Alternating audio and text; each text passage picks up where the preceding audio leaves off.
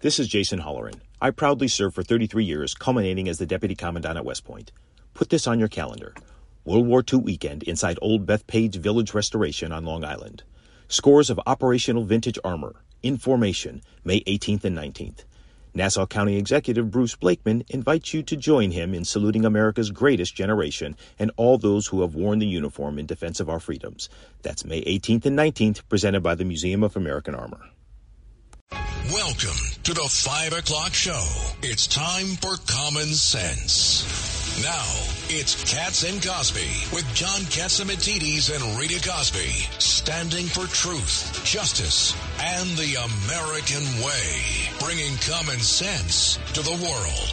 Now, here's John Catsimatidis and Rita Cosby. Maybe just. Well, this is John Catsimatidis. We are back, and it's uh, Wednesday, the middle of the week, and we got some exciting news for you, and uh, exciting news and some strange news. Yeah, a lot of strange news. And by the way, first off, before we get into that, um, some really sad news too, John, about two people we love. Well, you know, a good friend of mine and part of the uh, iconic uh, Fisher family uh, in New York City, uh, uh, real estate family, uh, Steve Fisher. Steve Fisher, at the young age of 63 years old, died in his sleep. And that was, and I understand the funeral is tomorrow. Then I got another call, Rita, from Congressman Gus Bilirakis in in in Florida that last night his brother, 61 years old, died in his sleep. Wow, two young guys. I, I, mean, I I don't understand that, and uh, two young guys, uh, 61 and 63. Yeah. Uh, well, we have Dr. Siegel coming on later on. Let's let's talk to him about that. Definitely. And, uh, uh, in, in, the studio with us, we have uh, Judge Richard Weinberg. How are you, uh, Judge? I'm 39 years of age, so I'm. I'm well, no, yeah, okay. You're past the uh, the critical age of 61 and 63 uh, and uh, Vito Fossella, the borough president, the great borough president of Staten Island. I understand, Vito, you just got some uh, news from uh, Albany. Uh, from Albany. Tell us what you hear. Yeah, first off, uh, our our sympathies to the Fisher family. I know Stephen and I know his son Kyle, so our condolences to the Fisher family. But isn't it strange? Sixty-one and yeah, sixty-three both died in their sleep. Young yeah, it is, it is something, and you know who knows what it's attributed to, and uh, but God willing, it's it's the trend stops or slows down. And with Bill Bilirakis, you know, I served with Gus and, and and Michael, his father. Yeah. And yeah, I know you're very close. So our prayers go out to their families. Um, but with respect to Albany, you know, finally uh, about here we are a month later, give or take, a little over a month, and latest budget in, in a long time. And I don't know really. Oh, New York is going to be satisfied. Bottom line. I think the answer is not really. Um, some of the issues that you've been championing here, along with the judge and Rita, safety in our streets, safety, mm, not far enough. Uh, ma- the major issues were not touched or addressed or fixed. So therefore, the status quo. And If the status quo is acceptable, then good luck. But I don't think we believe in the status quo, and we don't think it's good. They didn't touch the stuff they needed to touch. Mm-hmm. So touch- that means, uh, where's that Exodus music? Yeah. You know? sad. How sad. sad. I mean, the Exodus is going to, if you're not going to make New York City, New York State safe, the Exodus will continue. That's exactly right. It's so gratuitous, some of these little and things. There's some other, know? I understand, Rita, there's some other hot news going on in, in Washington. Yep, we got some big breaking, breaking news. news. WABC. Yeah, huge news uh, just coming out just a little bit ago uh, that the Oversight Committee in Washington has issued a subpoena to the FBI saying that a whistleblower basically told them about a criminal scheme potentially involving then Vice President Joe Biden and a foreign national tied to an exchange of money to policy decisions. This could be enormous. Uh, and joining us now here on Cats and Cosby is the great former White House press secretary, Ari Fleischer. Uh, Ari, really great to have you here. We got to get your reaction. This could open the floodgates. What are your thoughts? Well, there's always been smoke, hasn't there? I mean, Joe Biden has lied repeatedly saying he's never known about any of his son's business deals, despite the contradictions from emails, from texts that we have seen now. And this adds a human element to it. So this is perilous for the Biden administration. But I also want to caution how many times have we heard things before of this nature? Let's wait and see what they've got. Yeah, and do you think the media is going to cover this? I mean, that's the other big thing. Of course, a lot of number of folks are with this new detail, but they seem to have turned a blind eye on everything with Hunter Biden. But could they escape it if they have what looks like maybe a credible whistleblower here? And if there's some documents, if there's actually something in writing, this could maybe turn the page. Or if the FBI confirms it one way or another, or if the FBI says this is part of a criminal investigation, therefore we will not honor your subpoena that would indicate the FBI is onto this. So, to answer your question, will the mainstream media cover it? They'll first cover it by saying Republicans seize on it, and then they'll raise all kinds of questions about Republicans going too far and being inaccurate. But we all know who was the most accurate the New York Post. And the rest of the media either suppressed it or pretended it didn't happen. So we'll be a split country once again, I'm afraid. Conservatives will lead the way in covering this. And if it is more than smoke, then once again, conservative media has it right and the mainstream has it wrong. Uh, you know, the other thing that just came out too a little bit ago, it looks like they are close to quote charging uh, Hunter Biden. There's word that's just coming out in the last hour or two on that. Again, just a report at this point, but that could also turn the dial. Yeah, and what sparked this was the fact that Hunter's lawyers met with the former, well, with the U.S. attorney in Delaware, who was appointed by Donald Trump, kept on by the Biden administration. That is always the last step in one of these investigations. And we'll find out. Now, here's the, the, the, what my caution to Republicans on this. The charges against Hunter Biden, Republicans should not act with glee if charges are filed against him. This is the son of a president. What Republicans have got to keep, their eyes on is the president's corruption, the president's behavior. Is there anything about what Hunter gets indicted for, if he does, involving tax evasion that is linked to his father or his father's lies and denials about knowing of his son's business deals? That's the nexus. If there's no connection to the president, Republicans should not take joy in the fact that a president's child has gotten indicted. If there is a connection to Joe Biden, then Republicans need to put their foot on the gas pedal and make the case. Ari, it's Judge Richard Weinberg. I think you're exactly correct in, in your analysis from a political and public relations perspective. I would also suggest to you, as part of the plea bargaining process, a lot of times they underplay it, so you plead to the least problematic charge just to get it over with. And if you want to shut down an investigation linking the president to his son or the son to the president, the way you do it is you get him to plead out to something lesser that doesn't have the dots connected. Yeah, that's right. And we we how many times have we seen this before? Where in, in New York, at least, felonies become misdemeanors if you're a violent criminal, but if you're Donald Trump, a misdemeanor becomes a felony. In the case of Hunter Biden, are they going to treat the tax evasion issues as misdemeanors or felonies? And the lying on a form to acquire a gun will that be a felony or a misdemeanor? It's supposed to be a felony. Ari Fleischer, uh, John Catsimatidis, uh, what bothers you or what the current happenings are in Washington right now? Well, what bothers me the most is the incompetence of the president. I mean, our nation is in a perilous position where the president who can't even remember what country he went to last, and a little child has to tell him a president who says that nobody ever told him that there was an option we should leave more troops in Afghanistan, only to be contradicted by his military saying that they repeatedly briefed the president about that option. He doesn't remember that, and then he bungles a withdrawal. What else does he not remember that he was briefed on or told? What do foreign leaders think? So this, this the president's competence and judgment is what bothers me the most. It's the president's behavior and abilities. This is frightening and Kamala Harris is our vice president. So I sure hope Republicans take advantage of this unbelievable window to defeat an incredibly weak incumbent president in, in a little about 18 months. Uh, Borough President uh, Vito Fossella. Hey, all right, it's Vito Fossella. Um, just a question about the national, uh, the, the, debt ceiling uh, debate that's going on in D.C. Uh, Speaker McCarthy came forward, I think passed a very reasonable uh, bill in the House. Uh, where does it go from here? You know, I hate this. It's such a game in Washington. They, they pretend there's a debt limit. There is no limit on our nation's debt the way they behave. They raise the debt limit because you always must cut, raise the debt limit, and then they don't cut spending.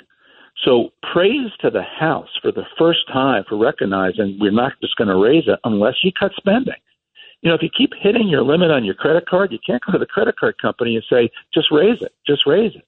They say to you, stop spending. And the House is the first one to go and say, stop spending. But again, where's Joe Biden? He won't even talk. He won't negotiate. Um, so I don't know how this is going to come out. Of course, we'll raise the debt limit to avoid default. Um, at least I think we will. But if we don't stop future spending, this is all just a game. So I hope the House can prevail. Well, Ari, anything else you want to tell the American people? yes, and everything will still be okay. I mean, the amazing Is the sun about going to shine tomorrow? is We are uh, we are such a strong country, and our people fix problems, Well, even we- if the government won't. You're you're right. I mean, and um, we're going to talk about uh, later on that they want to raise the interest rates another quarter point, which I think is going to hurt the country even more.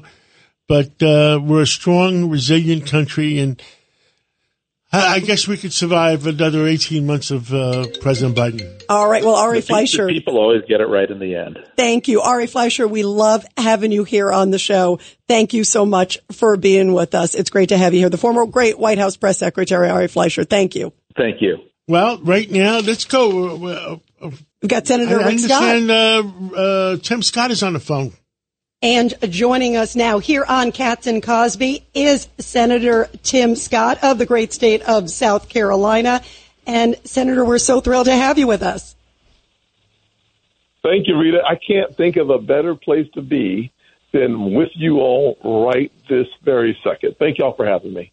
Well, we are thrilled. You know, I want to ask you about the big news, of course. It just came out a little bit ago uh, that Comer, of course, the congressman, and also Senator Chuck Grassley together uh, essentially now are trying to get information after a report of a criminal scheme involving then Vice President Biden and a foreign national in exchange of money for policy decisions, and also reports that prosecutors are zeroing in on Hunter Biden and we may hear soon about potential charges against the first son. What's your reaction? Well, Rita, this is very concerning information that's developing real time. Without any question, the public's had many, many unanswered questions about President Biden's son. No doubt we're getting closer to the truth, and I am hopeful, frankly, even praying that the Department of Justice has the objectivity necessary to follow the evidence where it leads. That is the number one thing we can do. Number two, uh, following Chuck Grassley's lead as this whistleblower uh, is gaining more, we're getting more clarity on what potentially explosive information could be there for the taking. I can't wait to see what Senator Gra- Grassley is able to uh, accomplish and uncover. The American people need to have their confidence and their faith restored in the institutions of power, and the truth will set you free. Uh, Senator Scott, John Catsimatidis here. There's so many problems in our country. Uh, when you can't sleep at three o'clock in the morning, wh- which one do you consider the most, uh, uh, the the one that uh, that would hurt our country the most?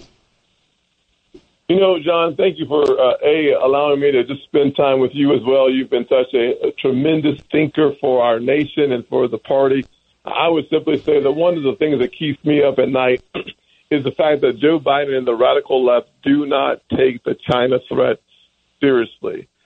85% of the American people have concluded with President Biden and the liberals have not, that China is an adversary. They've held a sign in our face telling us that they are in the midst of a Cold War and we are investing more of our resources. They're stealing more of our IP. They are uh, surveilling more of our kids. It is time for us to shut it down and uncouple or decouple the economies to the extent possible. The other thing, John, that that keeps me up at night is harder to put your finger on, but I would just simply say the absence of truth in Biden's utopia. It doesn't exist, but truth does. And every single time we see them saying that we live in an evil country, it's an attack on truth. When they indoctrinate our kids, it's an attack on truth. When they tell us our border is secure, safe, it's an attack on truth. When they say your experience is your truth and my experience is my truth, it's an attack on objective truth. That weighs heavily on my soul. And uh, Senator Tim Scott, as you know, I'm a Gamecock. I graduated from University of South Carolina. You're, of course, uh, yes. the great senator there. Um, you are going to be making a big announcement on May 22nd. That is right around the corner. You've launched an exploratory committee. It looks like, uh, it sounds like it is the announcement for the presidential campaign. Why do you think you're the man to meet the moment? And I love that you're doing it in North Charleston, where you were born. Thank you, Rita, so much. I will say that I believe America can do for anyone what she has done for me. We have to restore hope, create opportunities, and protect the America we love. Joe Biden and the radical left, they continue to zero in on our kids, literally calling our parents who show up at school board meetings domestic terrorists. We need every parent to be armed with a choice so every child has a chance. We cannot afford 16% inflation when you add the two years of Joe Biden being in the office. We can't afford any more of that kind of activity. When you print and spend trillions of dollars, it leaves your spending power down. So for moms like mine who are senior citizens on fixed incomes, they can't afford $400 a month of lost spending power. I've lived on both sides of the proverbial track. It's time for us to have faith in America, faith in each other, and that starts 522, May 22nd, 11 a.m. It's time for us to talk about why American exceptionalism is still the truth of our existence and what we can do to have another American century. You know, what the heck is going on, Senator Tim Scott, with the border? We know tomorrow Secretary Mayorkas is going to the border. He's sending 1,500 troops, basically clerical work. Uh, it, what are your thoughts? I know that you're also pushing for a bill. I love this. Basically, to go after the finances of the cartels who are peddling fentanyl. Tell us about what you think needs to be done immediately. It's outrageous. We know the border is insecure, unsafe, and wide open. It has contributed to the death of 70,000 Americans because of fentanyl being trafficked by the Mexican cartels right across our southern border. We can put that to the stop. We put that to stop by simply targeting the financial assets of the Mexican cartels, freezing their assets. By doing so, we literally cut off the blood source, so to speak, of the Mexican cartels, figuratively speaking. Number one. Number two, I have additional legislation that would put $5 billion of new technology on our border so that we can detect fentanyl as it's being trafficked across our southern border. If we did those two things, we could save tens of thousands of American lives. So many uh, American people are dying over a 12 month period, over 100,000 on that fentanyl. There's something wrong and somebody has to take action. I mean, we don't, we didn't lose. We only lost, we lost 50,000 in Vietnam, 50,000 in, in, uh, uh, uh, Korea, 54,000, 7,000 in Afghanistan. Now, 100,000 Americans have died the last 12 months. And, and, and that's worse than a war we are talking about American lives. We're talking about conflicts that and nobody and nobody's years. doing anything about it. Yeah, and they're sending uh, clerks basically down there. They're not sending our troops to secure the border. Crazy. That's why it's time for new leadership in this country. It's time for a change. We are going to present solutions that we can act on day one. We should put 87,000 new border patrol agents and or give them the pay incentives and increases. Give them the training and the resources. Give them the help they need to secure our border.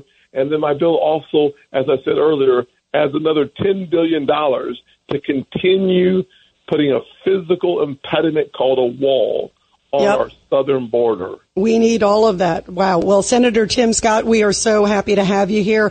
Uh, we'll be watching uh, May 22nd when you make your announcement running for president. I know you're going to uh, Iowa and New Hampshire also in the coming days. You got to come back on again soon here on Cats and Cosby. Great to have you here. Thanks for all you're doing. Thank you, Senator. What a Well, mess the border is, What a mess. Wow. uh, well, we're back, and uh, right now I think we're due for a break. Let's take the break, a quick break, and then we're going to go to Ryan Payne to find out why the heck is the Fed raising the rates again.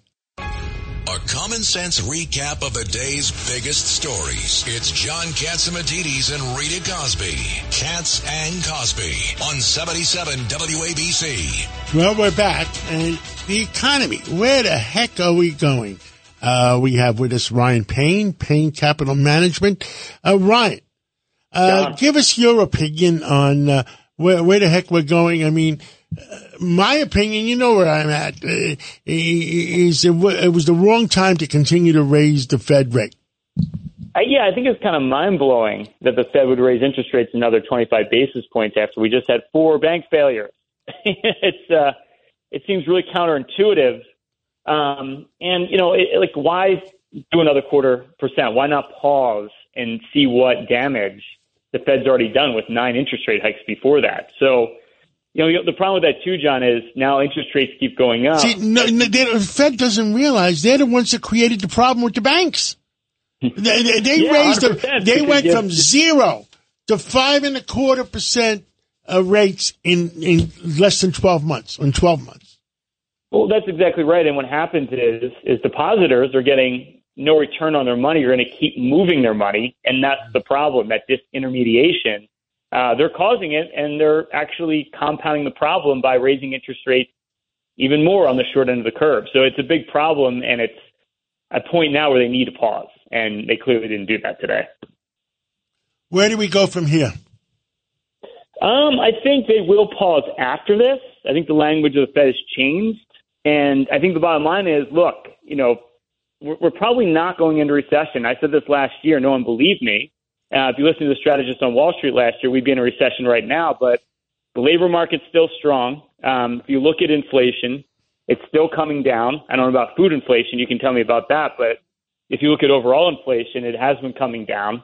And if you look at real wages over inflation, it's starting to go up. So I think the economy is in pretty good shape. The only thing that can screw this up is the Fed, and they're doing a really good job uh, trying to screw it up, as we've seen with the banking system over the Yes, course of the last they, couple they, they are now. Uh, supposedly, now oil all of a sudden went down to sixty eight dollars a barrel today. Was sixty eight? And did did Saudi Arabia ever cut those uh, barrels? Uh, I believe they haven't done it yet. So if you already have oil plummeting, and which you call it, John, by the way, you said that oil would come down at some point, and it is, which is a huge tax break for the global economy, by the way. Um, so, yeah, I don't know what OPEC's going to do from here. Are they going to cut even more down the line here? But they clearly can't keep the price of oil up like they've been trying to do. I mean, oil was over 80 two weeks ago. So it's been a pretty wild ride. Well, it, the oil energy went market. over eighty in anticipation of of uh, Saudi Arabia and those other nations cutting uh, all that oil, and I guess Yeah, they didn't they cut it, yet. Yeah. and we're dropping So, again. Which says to me maybe the economy is slowing down more uh, so than uh, we'd like to think, and maybe that's another reason why the Fed should have stopped raising interest rates today. Uh, Vito Fossella, you wanted to say something? Yeah, just uh, how you know around here the housing market has taken sort of a standstill. I'm curious as to what you're seeing throughout the country with rates rising and its impact on the housing market. Yeah, I mean, I think the one thing housing has going in its favor is demographics, right? I mean, we have undersupplied market now for like a decade, and millennials want homes. So, you know, we've come down from peak interest rates. You know, we're over seven percent on a on a thirty year mortgage. That's come down. So I think you've seen a lot of stabilization there. Um, if you look at the ten year Treasury, it's at like three and a half percent right now. So I'm actually optimistic on the housing market just because there's so much demand from a demographic perspective and we just don't have enough supply of houses. So if the Fed can back off and interest rates can keep coming down here a little bit, I think that's going to be very, very good for the housing market, which is good for the, the overall economy. Ryan, it's Richard Weinberg. And what about consumer confidence? What are the, the polls showing us there? I mean, consumer confidence, the polls haven't been great, but if you look at uh, GDP for the first quarter. Consumer spending was up big, like 3.7%. So everyone keeps calling for the death of consumer, um, and it's just not happening. And again, as long as people's wages are going up and the labor market's strong, and we think inflation is going to continue to come down, which I think it is, I, I really don't think consumer spending is going to fall off a cliff. I mean, you just have to walk outside. You don't need a weatherman to know which way the wind blows. Um, you know, you go travel, you go anywhere. People are out, they're in restaurants, they're spending money. And I don't think that's going to get derailed this year, like a lot of economists have been saying. It's hard being right over here, Richard, but I have been the whole time. Yeah, and uh, real quick, uh, Ryan, I want to ask you too. Um, debt limit. It, did you see this? That um, uh, Janet Yellen, of course, basically said we could run out of cash. This is making huge headlines. June first. Where do you see all of this going? And, and how concerned should people be out there when they hear that from our Treasury Secretary? I mean, sadly, it's political theater, right? I mean, I wish they would actually use a debt ceiling and actually be a ceiling, but they just keep raising it and raising it. And I think the market's telling you that's the case as well, or the market will be falling off a cliff here. So sadly, they are going to raise it, and the government's going to spend more money, which means more debt, which means that's a big problem for the U.S. economy long term. So, uh, unfortunately, I think they are going to raise that debt ceiling, uh, and I wish it would come to a head, but I think that's going to happen. Well, we got a minute left. Anything else you want to say to the uh, American people? Um, I want to say, yeah, I think, look, like optimism over a pessimism here. I think the pessimists have been wrong all the way through here, um, and I think that's going to continue throughout the year here. So hopefully the Fed will smarten up, John. They'll listen to your radio show. They'll listen to you and me talk, and they'll stop raising interest rates. But I think the bottom line is inflation's coming down, like we just said. I think the consumer is going to continue to spend because I think the labor market is going to stay strong and productivity is going to go up because people are going back to the office. Be bullish on America. Well, Absolutely, thank you so yeah. much, and uh, keep uh, fighting for America. And thank you, and we'll catch up again with real soon. And you're going to be on Saturday, every Saturday, with Steve Moore between one o'clock and two o'clock, and with more money, and and you'll give a further analysis of what's going on with the markets. Be there, be square, John. Thank you See very so much. And uh, John, big news, by the way. They're talking about a potential assassination attempt against Vladimir Putin, a drone strike. Uh, we're going to talk about that. Yes, we got uh, a, a general from the Air Force. He's coming up right after the break. Everybody stay with us on Cats and Cosby. You're commuting home with Cats and Cosby. Now, here's John Catsimatidis and Rita Cosby on 77 WABC. And we are back now, John. This is huge news. Everybody talking about it. Was there an assassination attempt against Vladimir Putin? The Russians are saying, yeah, and they're claiming the Ukrainians did it. The Ukrainians are saying, we didn't do it. Uh, he's still alive and he wasn't uh, even in the building, but they're putting lots of video out there and joining us, John, to talk about this is General John Teichert. Uh, he is a recently retired U.S. Air Force Brigadier General and a national security expert, also uh, retired Assistant Deputy Undersecretary of the Air Force. Uh, General, what do you think of this? Rita, hey, it's great to be uh, with you guys today. I think it's highly unlikely that Ukraine was involved for three primary reasons. Number one, it just invites severe reprisal from Russia.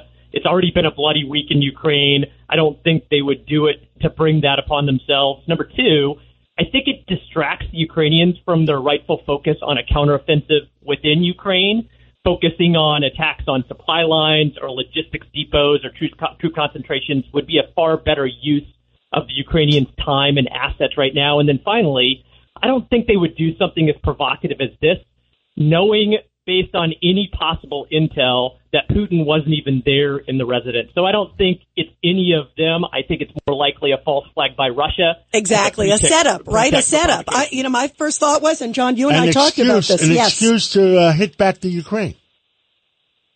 Well, so it's been, like I said, a bloody week already in Ukraine, and I think this just gives Putin more top cover for his ruthless activities, his war criminal activities there in Ukraine. And I also think it probably sets up a bit of a patriotic fervor within Russia for the ceremonies that will go on in the next few days to celebrate the end of World War II. Well, where do we go from here, General? I mean, uh, uh, your thoughts. I mean, Russia's not going to pull out of Ukraine. No, nobody's going to force Russia to pull out of Ukraine. Um, who's suffering more? So right now, first of all, I think it's that the statements coming out of the Kremlin today talk with moral outrage about a terrorist attack on Moscow when it's been the Russians and Vladimir Putin terrorizing Ukraine for the last 14 months. But I think the way we so we're losing, we're losing you a little bit, General, on on your phone there. Ukrainian, support the Ukrainians more and more as we seek to see them succeed in a counteroffensive against Russia.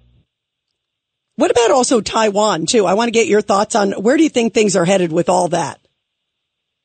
So it is vitally important for the United States and our allies and partners to play into the minds of the Chinese to help them to understand how unlikely it is that Russia, sorry, that China would succeed in a successful attack against Taiwan. It's a hundred mile distance.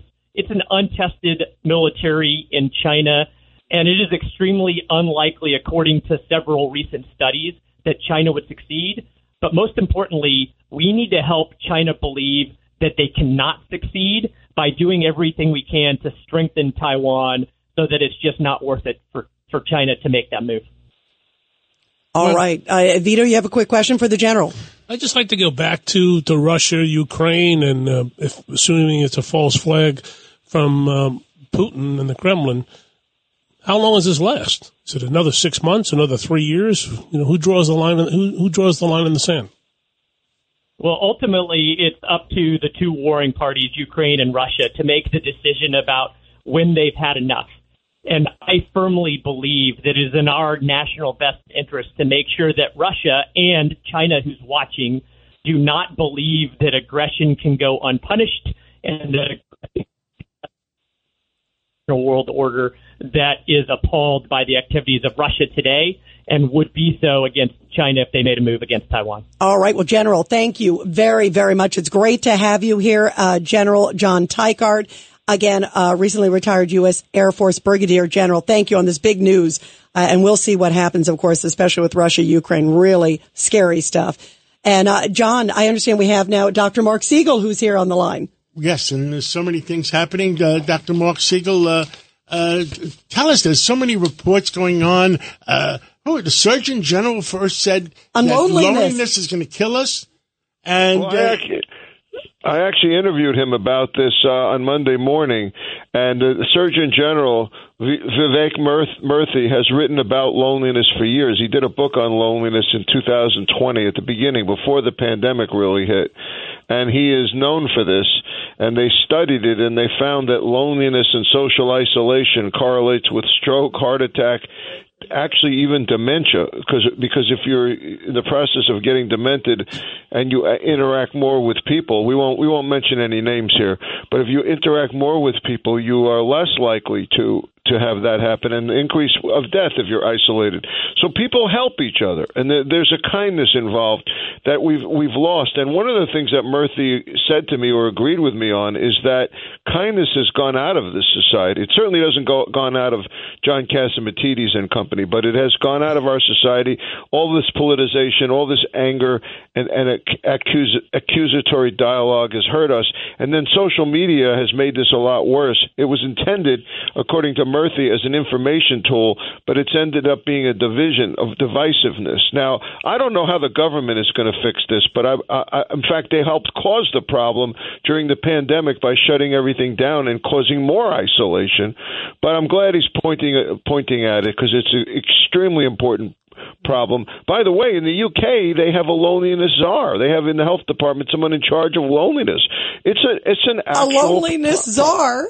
Okay, that, uh, that's, Are a, that's a lonesome tonight. That's a lonely position. I, I, was always a big fan of Elvis Presley. I just want the yeah. record to be clear. Are you lonesome tonight? Me too. Me too. Well, that's why I love hanging out with way, you guys. Dr. I don't want to be lonely. Dr. Siegel, in the last 24 hours, I lost two good friends. One was 61 years old. One was 63 years old, and both died in their sleep. Is it a coincidence, or is there something going on? Well, that's a coincidence, but it points out something. Sleep apnea, I'm not saying they had this, is largely undiagnosed. And sleep is a time of restore, restoration, but we need to understand who's snoring, who isn't, you know, who's got medical problems that they're that are not controlled, and, and we do lose people for sudden heart attacks. So it's not something going around, but but it can happen, and it, it it's a reminder that you got to be checked. Now, the other big story, I think I By, sent by it the to way. I, Yes. I want to interrupt and say, uh, you know, we we also lost uh, Gordon Lightfoot this week, who, who was Elvis Presley did not write his own music, which is which was a stunner to me when I heard it. But Gordon Lightfoot was a great songwriter. Great. How old was he? He was 84. Yeah, he was. By the way, you 84. are you're 84. like a, a That's the musical difference in 61 and historian. 63. difference. I'm, by the way, I'm impressed that Dr. Siegel is such a musical historian. This He is great. loves I love this. I love this. Well, you don't hear me with Sid in the mornings. I mean, I I'm, I pull everything out of my bag of tricks. I go competing with Sid Rosenberg on sports inf- infrabilia here, memorabilia. So wow, he's a that's very hard to Renaissance do. man. A Renaissance man. Doctor, uh, I think I sent you a copy of this. There's a toxic chemical in many of our foods. It's been banned in Europe, and it's still in our food in America. What's it called? Titanium dioxide. It's Right, a white powder that makes food whiter. exactly what it's used for, and it's it's a problem. Uh, it's been it's been shown to be associated with respiratory cancers in rats.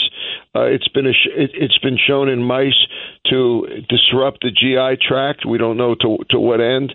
It's in candy, it's in gum, it's in baked goods, it's in dairy products in the United States, as you said, as a whitening agent in yogurt. I don't know about you, but I don't care if my yogurt is white. I, I'd like it a little off color. I- When I see you white you know what yogurt, I I, think it's got no flavor. Me and you have had dinner, and we've discussed it over dinner with Dr. Peter Michalos together, the three of us. And you know what we have to eat? You have to eat whatever is natural. Forget about all these chemicals added to our foods. Well, Michalos knows that better than me, even. And the two of you together are two Greek powerhouses. And I, I was even invited down to that Staten Island baseball game the other night. But then you showed me a video of no one in the stands because it was pouring rain. But I oh my really, God, really the it. weather was horrible. The weather was horrible. It kept raining. Vito, you didn't, you, you didn't get the sun out. I know. Well, from this point Vito was forward, our this- borough president of the great uh, borough of Staten Island. we we have a uh, assurance and a compact that it will, the sun will shine between now and October first, so we're all good. I mean, listen, that's a beautiful stadium, and you have a very famous business person going and and radio and owner of a radio station, and, and Aristides going down there, and you, and you couldn't have given us some sunshine. I know, I know. I apologize. I'll be, I'll be paying this price for a long, long All time. right. Yeah, bill you missed the time. Greek I parade. That was like a tsunami. Oh, by that the was a way. tsunami coming down. Yeah, that was that was seen a trickle at the ball game. me and Rita were on, uh, and, and Margot and Chad, and Yep, yep. Uh, we were right on the float with the rain coming down on us. Yeah, I said, I said, what, what is up with the Greeks? It's like Noah's Ark. You know, I mean, you guys are diehards. Yeah, yeah, that's okay. It's going to all come around, and uh, this summer when we have our breakfast out in in Southampton, it's going to be all sunshine. All right. Well, Dr. Mark Siegel, thank you for uh, uh, keeping us informed, and we'll catch up with you again real soon. Thanks for having me. Thank Really you. appreciate it. Thank let's, you. let's take a break. And Yeah. then who are we coming back with? we have Nigel Farage, of course, All the, the, way father from of Brexit. England? Is that a long distance call? It's a long distance call. He's not calling collect. And right. also, by the way, he's got a big interview with President Trump. He's going to give us the exclusive details. I details. understand President Trump is in Europe playing golf. Ah, so we'll find out. Not And at the we'll find out. coronation. We'll find out the secrets. What's going on? I can't wait. Let's take that break first. It's a common sense recap of the big stories. It's Cats and Cosby on 77 WABC. Well, we're back. Yes, we are. And any minute we're going to be talking to Nigel Farage about his big exclusive interview with President Trump. That'll be interesting, John. Never dull. Never dull. Never dull. You know, um, by the way, they're talking about potentially uh, now maybe charges. You and I talked about this yesterday, guys. Charges against who? This is against the subway guy. Remember, it's the Marine, the former I thought we are going to make him a hero. Exactly. And I thought he, he, I still think he is a hero. I hope he's not a Jose Alba case. Remember the bodega guy who was defending himself? And, um, Judge, we were just talking about this. This is the guy. This is the 24 year old Marine. There was a guy who was on the subway and raising havoc. He took him down in a chokehold and got him. And we're going to talk about that, um, real quick, Judge, real quick. I think you did the right thing. What are you supposed to do? Allow this person to take everybody Keep- else down keep- on subway? Yeah, keep beating up everybody That's else right. in the subway. yeah, you absolutely. can't allow that to happen. Well, do they have subways in uh, in uh, London? Yes, they do. Yes, It's they the do. underground. The underground. the underground. And I understand we do have Nigel Farage now joining us here on Cats and Cosby. Uh, Nigel, of course, everybody knows him as the father of Brexit. And I want to know if Nigel is going to the uh, uh, Coronation. the coronation. I mean, actually, let us know. Nigel, are you going to the big event, which is this Saturday? I'm covering the big event. I'm going to be on air from 9:30 a.m. UK time until 4:30 p.m. I'm covering the whole thing as a presenter, so I can't sit in the congregation. Um, I'm looking forward to it. It's the first coronation for almost exactly 70 years, so it's a really big deal. You know, is President Trump um, going at all, or he knew the Queen Mum? Well, absolutely, he absolutely did, and and I mean Donald Trump's reverence for Queen Elizabeth II, our beloved Queen, who died on September 8th last year, it, it is remarkable to the level of respect that he had for that amazing woman. No, I mean, I asked him tonight when I was with him, you know, you know, would you, if you were president, would you have gone to the coronation? Absolutely yes. And he, he felt very strongly given that over 100 heads of state from around the world are going, that it's actually quite an insult to your oldest and strongest ally that Joe Biden will spend the coronation in a bunker in Delaware. Uh, and he felt very, very strongly about that. It is surprising, by the way, Nigel, that Biden isn't going. Um, it is a huge deal, as you just talked about. I mean, everyone's been talking about this moment, this transition of power. Um, and what do other people there in Britain think too? I mean, are they surprised? Is it a slap in the face? Uh, maybe he's too busy, I guess, uh, having chocolate ice cream or vanilla ice cream.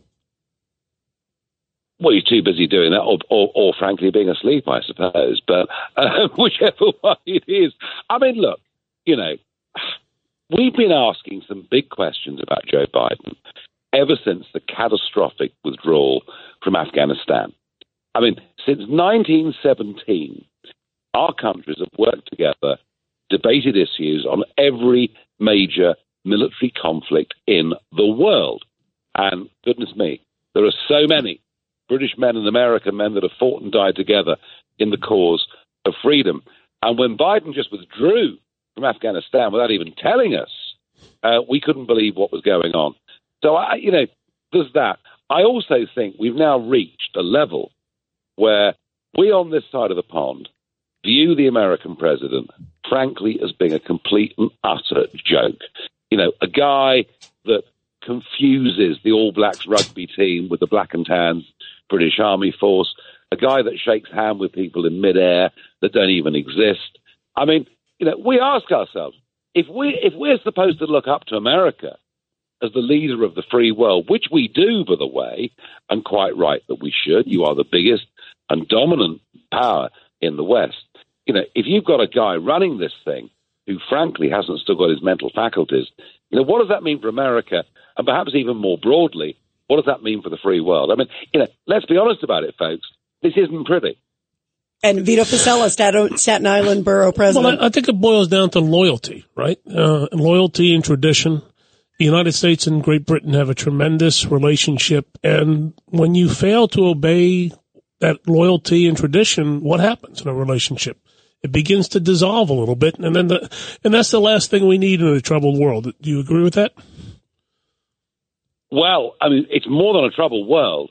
You know, we haven't just got the rise of China as a military power with this incredible naval buildup they've been going through. You've even got China now out there on diplomatic maneuvers on an incredible scale. I mean, they managed to get the Saudis and the Iranians together in a room. They're building up the alliance. They're building up the BRICS. They've got the new Brazilian president on side. They've got the South Africans on side. Russia, China are all linking up together now with Middle East nations, South American nations, and even tempting India into the fold. And so we, we begin to find ourselves as a Western alliance led by America. We're now looking to be in quite a serious minority. And I, I have to say, I worry that the world is in the most perilous place it's been for 80 years. Wow. Now you, you just wrapped up, as you mentioned, a big interview with President Trump. It's going to be airing there on uh, GB News, Nigel Farage. What were some of the other big highlights, uh, the big surprises he said? I, mean, there were a couple of things that came out of it. I mean, number one, you know, we've just had Joe Biden three weeks ago in Ireland, you know, telling the world how Irish he is because his great great grandparents left Ireland in 1840.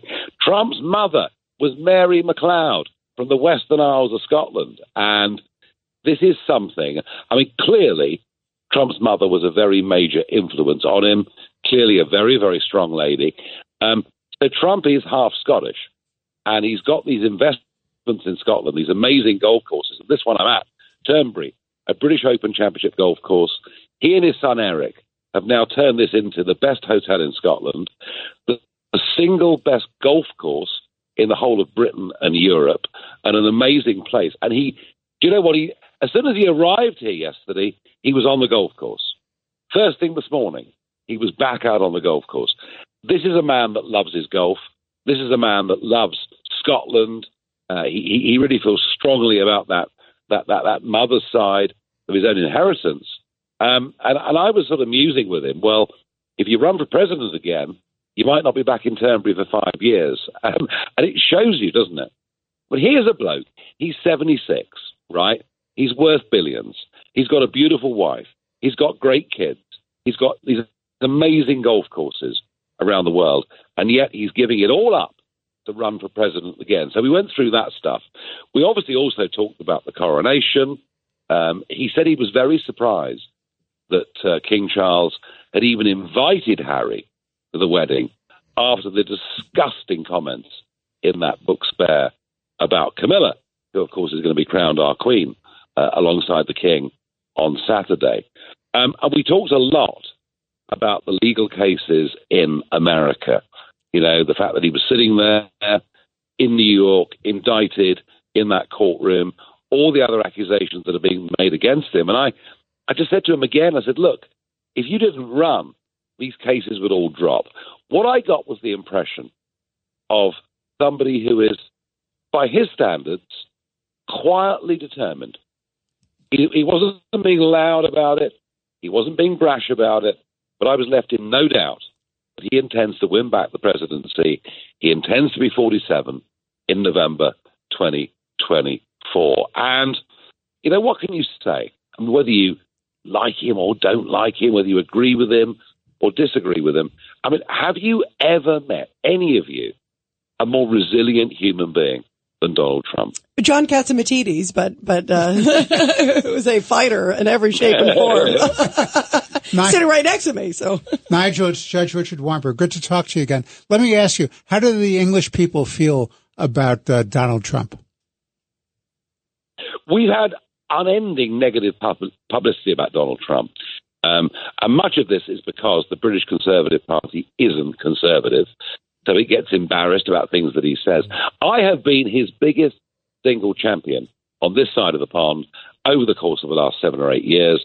I've never wavered in my belief that even if you disagree with some of the small comments he makes on the big stuff, he gets it right. But I think there's a growing number of people now recognizing that on many of the big issues that face the world, like the rise of China, like the almost insane indoctrination of our young kids about trans issues, a growing number of people recognizing that Donald Trump back in the White House as number 47 actually will make the world a safer place. Nigel, thank you so much for coming on, and uh, we'll talk to you again real soon. I look, I still owe you dinner uh, or lunch when you come to the States. John, I haven't forgotten. I'm going to claim it the next time I'm in, I'm in Manhattan. I promise you. I look forward. thank you, Nigel. You. Wow. Wow. Wow, and, wow, uh, wow. Guys, By the way, you, think? should I you mean, should have gone for fish and chips. Oh, you know, God. that could be pretty good on the other end. Vito, the budget in Albany, I'm worried about uh, keeping our citizens safe. Where's that Exodus music? You know, I mean, uh, Get the Exodus music. and, and you know what? It comes also, John, on there the is. heels. New Yorkers. New Yorkers, they're marching all the way down to Florida. Oh no! You know and what they're taking doing? their money with them. And they're running taking away their money with from them. The Chicago. average salary, the average salary of the New Yorker, the 484,000 New Yorkers that left was like 168,000. And what's it gonna, replaced who's gonna pay this budget that That's they're right. passing? What's it being replaced by, John? Huh? What's well, the- people were paid. Well, now we have the situation. One, one thing that came out of the budget that sort of reflects what's the problem is Albany had to pay about a billion bucks to New York City to help with the migrant crisis, and the federal government has come up with absolutely or close to zero. And it is costing New Well, York what did, five what million a day. Say, what did, what did uh, Ford say to New York? New York dropped dead. Ah. well, are they saying the same thing now? Oh, pray for New York. so. Well, let's Oh. pray for New York. Uh, and what do we pray for also? Truth, justice, and the American way. God bless.